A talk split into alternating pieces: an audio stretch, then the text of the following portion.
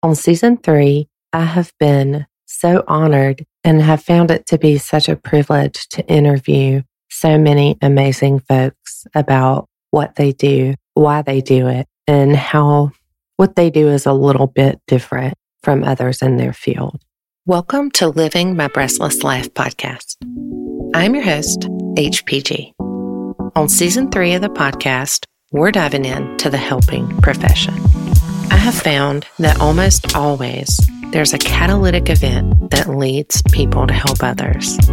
You'll hear a variety of folks share what they do, why they do it, and the unique ways that they help. This season will mostly be guest interviews with some fascinating people and a few surprises for y'all along the way. So let's go. Go.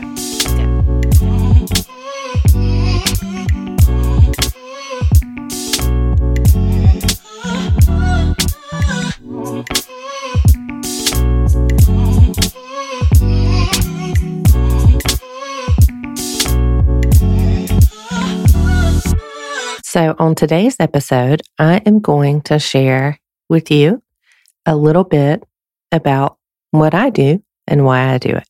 I went to college to be a social worker. And I think the catalytic for event that led to that, I've always been oriented to help other people.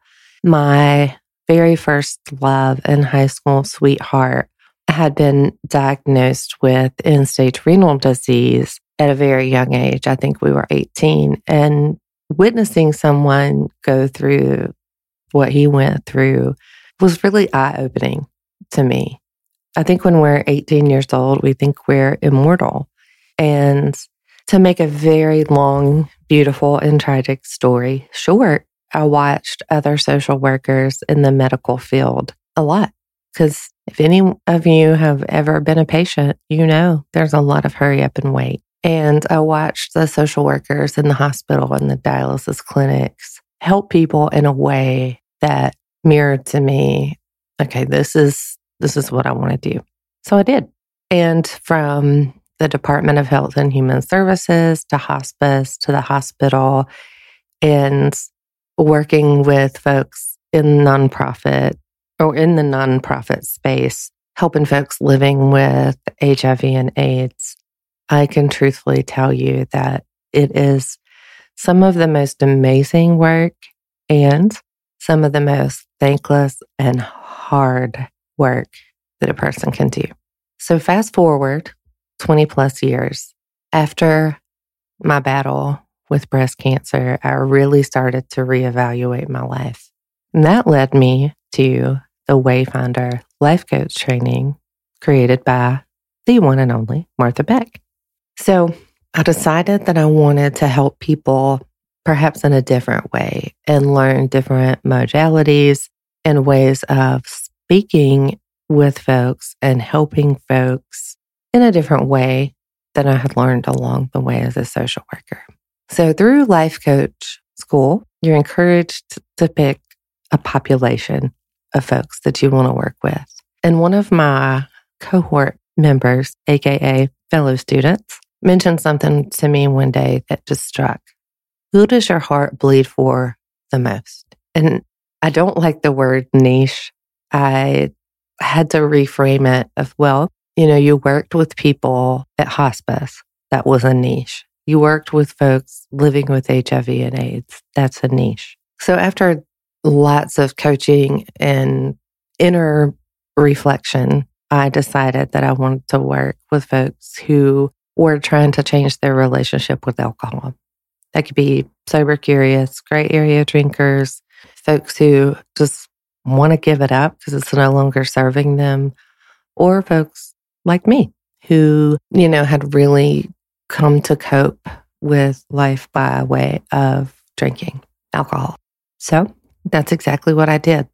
And I think, you know, being an alcohol free coach and mentor paired with social work and I also did some substance use counseling along the way.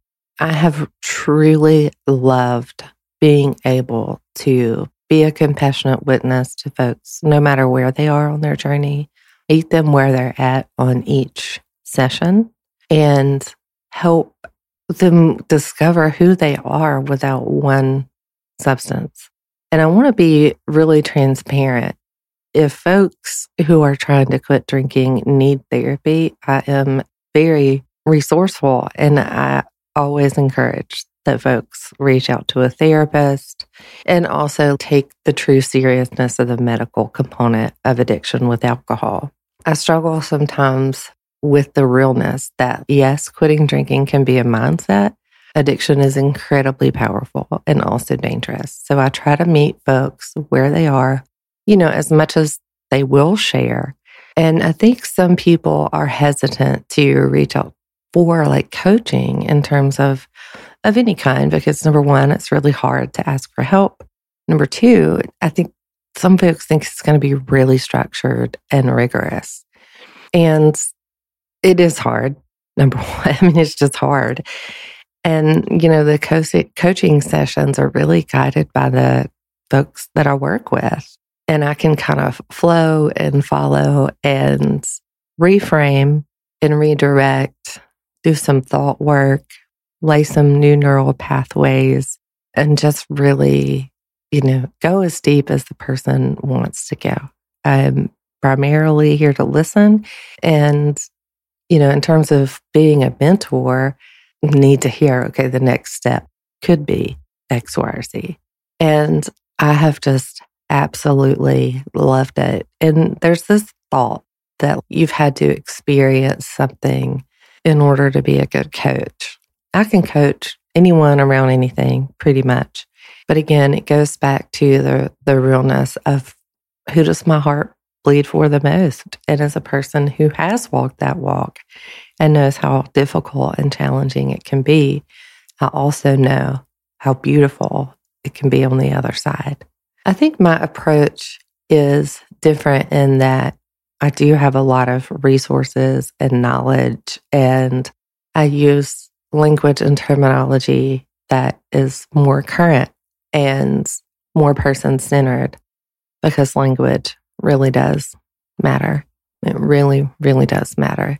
And it's something that I'm constantly learning about and thinking about for myself. Therefore, I know I can bring new thoughts and ideas to the table.